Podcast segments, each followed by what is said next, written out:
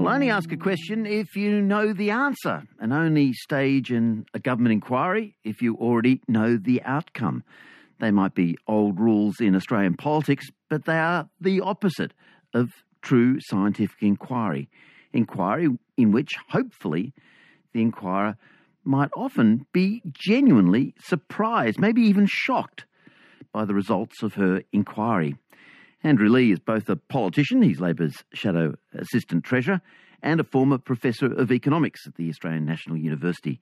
His new book, Randomistas, is all about those brave researchers who asked a question without knowing the answer. And he joins us in the studio. Good afternoon. Good afternoon, Richard. You, you start with scurvy and the, the horrors of scurvy at a time when the Navy just didn't know what to do about it. It was a terrifying disease. It was only through researching the book, Richard, that I realised that the number of people who died to scurvy was about 70 times larger than the number of people who died in battles. Uh, and the. Two, two million people in the age of sail Two million sailors died of scurvy. It's astonishing. And scurvy is such a brutally awful disease. There's these tales of some of the old sailors who discovered as scurvy ravaged their body, their old war wounds opening up again. It digs into the body's connective tissues. And in some cases, sailors uh, died of it. In other cases, the boat was shipwrecked for too few sailors, and those aboard were too weak to swim ashore. So, getting a solution to scurvy was absolutely vital, say, if you wanted to sail, I don't know, from Britain to Australia. Okay, there's a guy, though, called James Lind, is his name, and in 1747, he kind of works it out. It takes him a while, but he eventually publishes a book which says, look, oranges and lemons, they're the answer. It's a, a, very simple randomised trial. He takes 12 sailors, as similar as I could have them, as he puts it, and gives them a variety of different treatments.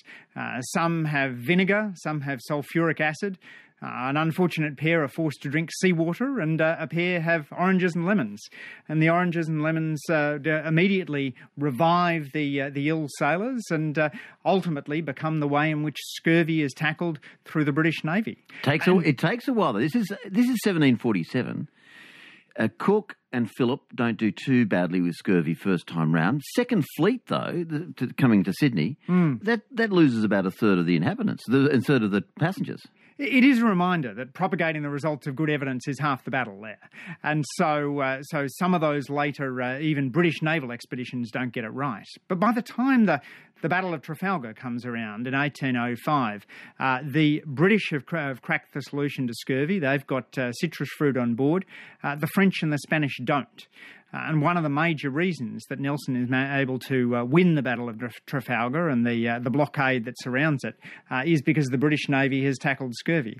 And indeed, if it had been a French, Spanish, or Portuguese randomised trial, perhaps we'd be having this conversation in one of those languages today.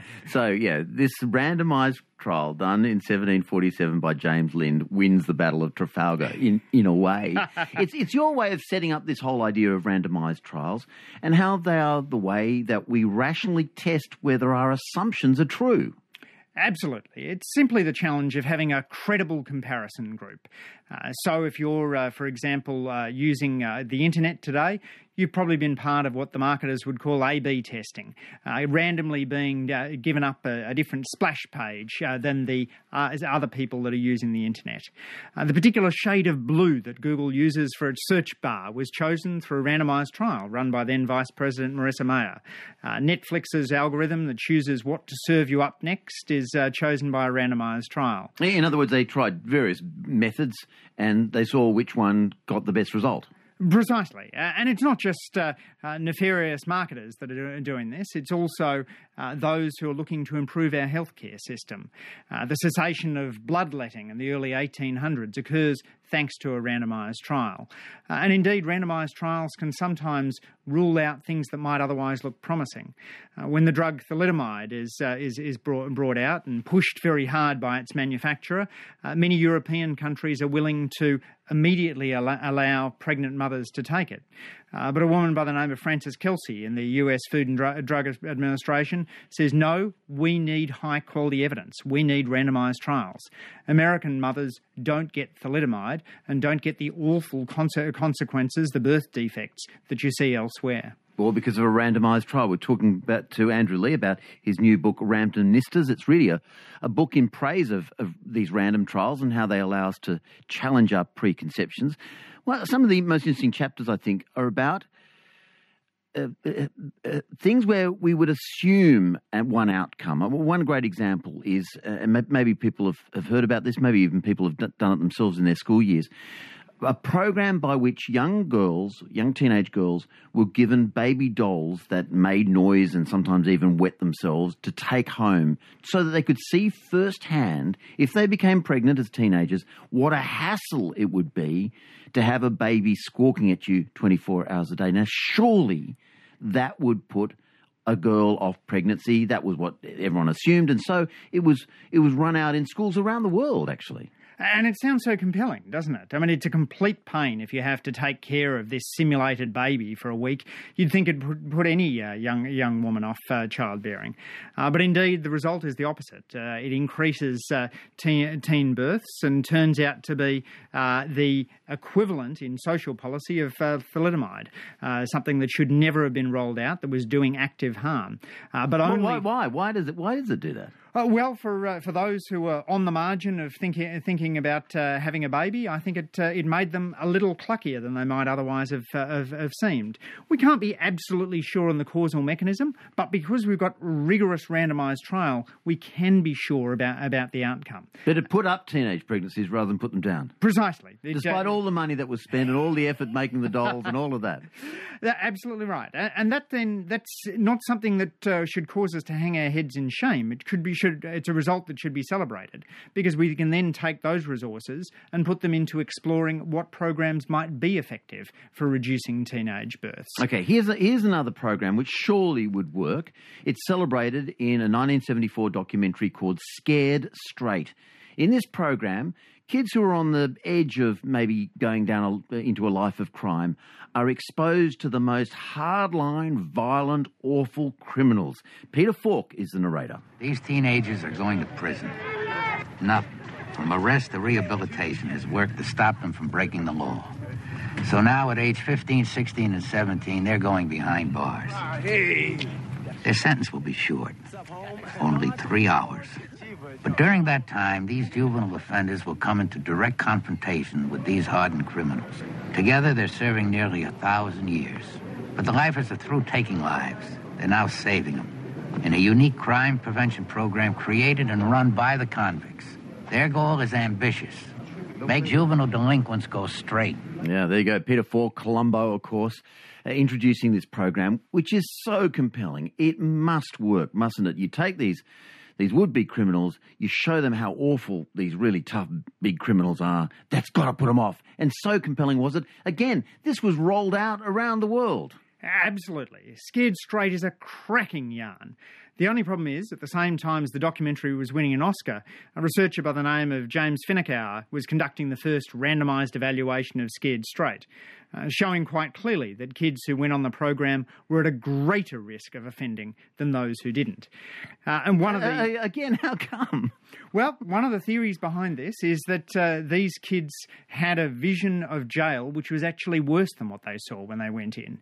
Uh, the researchers themselves might well have been scared by what was in jail. Might well have been that some of the kids went in there and thought, well, I, was previously terrified. Now I think uh, jail ain't so bad after all. Again, can't be absolutely sure on the causal mechanism, can be absolutely sure that Scared Straight was doing, doing harm. And the low quality evaluations, Richard, were suggesting quite the opposite. Uh, when you didn't have a credible comparison group for your evaluation, you were getting evaluations which are suggesting Scared Straight could cut crime by up to half. But a rigorous randomised trial showed the truth Scared Straight was hurting kids. And the, the non profit uh, uh, Campbell collaboration did another review of the evidence about a decade ago, showing conclusively that Scared Straight was harming kids. Enormously hard to kill off a compelling idea. That's a good example, isn't it? absolutely. We're storytelling creatures, Richard, and uh, you're a great expositor of that on this, uh, on this program. But it's important that, as well as the stories, we also look hard on the evidence. Uh, the alternative to high uh, high quality evidence is uh, what they call the HIPPO, the highest paid person's opinion.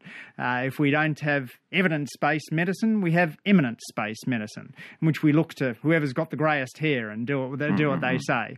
And we need to get in the habit of having a little bit more modesty about our ideas, uh, realizing that whether it's in business, in medicine, in politics, in policy, uh, we mightn't be absolutely sure as to what works.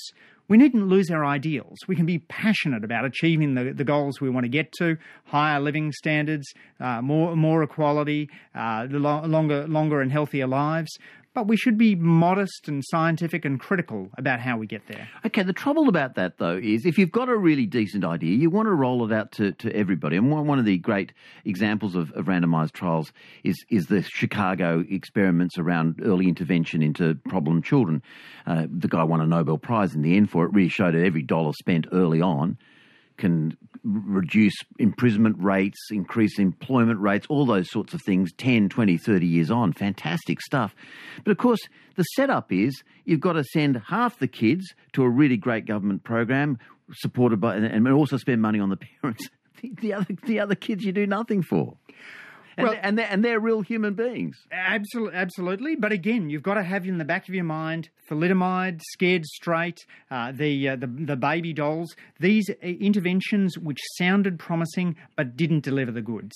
Uh, James Heckman's work has shown that very disadvantaged children benefit from these high impact programs, and indeed, there's a, uh, a, version of it being rolled out right now in West Heidelberg in Melbourne, uh, a randomised trial of high quality early childhood services, uh, much many more staff per child than you'd see in the typical early learning centre. Very highly qualified staff, and they're dealing with extremely disadvantaged children, most of whom have witnessed family uh, family violence and uh, uh, endured severe severe poverty. But the question is, are those additional resources uh, going to ma- make enough of a difference to, to justify their, their deployment? And it's that goal which justifies for the researchers excluding half the kids from the, from the program. Because, let's face it, they don't have the resources right now to serve every disadvantaged child in Australia. So you might as well test it and see if it works. Andrew Leigh is here talking about Randomistas. There's a fascinating bit on misleading correlations. If you don't have randomised trial, you can fall for these randomized miscorrelations. One, one example you give in the book is just on the basis of stats alone, ice cream sales are correlated to shark deaths. That's a statistical truth, isn't it? It certainly is. Uh, it's also true that uh, uh, if you uh, if you want to uh, uh, look for where the rich people are, you should go to the ski fields. But that doesn't necessarily mean that if you went skiing every weekend, you'd increase your income. Hmm. Most Nobel prizes are won in countries which have high chocolate consumption. But yet, chomping Cadbury doesn't make you a genius. Uh, people with uh, higher shoe sizes tend to have higher IQs. But uh, if we put all our kindergarteners in size 10 shoes, we wouldn't necessarily think we'd make them smarter. Okay, because the causation is not what we think or what we assume it is. Presumably, the ice cream shark death causation is about summer holidays, beaches, hot weather, etc. Precisely. Uh, and this goes into uh, to all kinds of different uh, d- different areas. Uh, so, for example, most people who are sick who visit the doctor uh, would have gotten better regardless. And so, a naive comparison that says how sick were you when you visited the doctor, how sick were you a week later, might misleadingly over attribute the quality of the of the doctor. Tossing a coin gives you a credible comparison group, and that's why if you want to get a new drug approved in the pharmaceutical benefits register, you need a randomised trial, and it's why the world's smartest tech companies are rolling out randomized trials. Big data doesn't uh, isn't an excuse for not running randomized trials. Google has some 15 exabytes of data, but they're still doing randomized trials because they know it's the only way of getting a credible counterfactual for the questions they want to answer. A, a final story in praise of randomized trials. You begin with scurvy. Let's end with scurvy. There's one bloke who doesn't set up a randomized trial. He just has a trial of one. Indeed. So, uh, so this is this is poor old William Stark who decided that he would experiment on himself to try and figure out uh, what, uh, what, what would work in terms of tackling scurvy. Uh, he started with a month on bread and water, then went through olive oil, milk, goose, and beef. Uh, two months in, he got uh, scurvy and started going through butter, figs, and veal. What noting the effect on his body? Noting the effect he, on his body, keeping a diary as as as he went. Um, he uh, he was according to his diary, contemplating adding fresh fruit and green vegetables to his uh, to his diet, but he needed to go through bacon and cheese first. Uh, at the time when uh, uh, he he died, uh, and and at this stage Uh, was uh, was so he died at the hands of his own experiment. He died at the, at the hands of his own experiment. An extraordinary uh, ex- example of a surgeon wanting to make a make a real difference, but being unable to read the evidence because James Lind's study had been published 16 years early earlier. So uh, so William Stark is a great testament to the strength of character it requires to experiment on yourself, but also a reminder it doesn't hurt to read the literature first. Okay, and proof of the old breakfasting rule, which is always have your orange juice before your bacon. Andrew Leigh, thank you very much. Uh, there's Andrew Leigh. Uh, his new book is a fascinating excursion into science and how random randomized trials have created a lot of the things that we all use every day, a lot of the things that have made life better, but also have disproved some of the ideas which seem so obvious. Why would you need to test them? But you certainly did.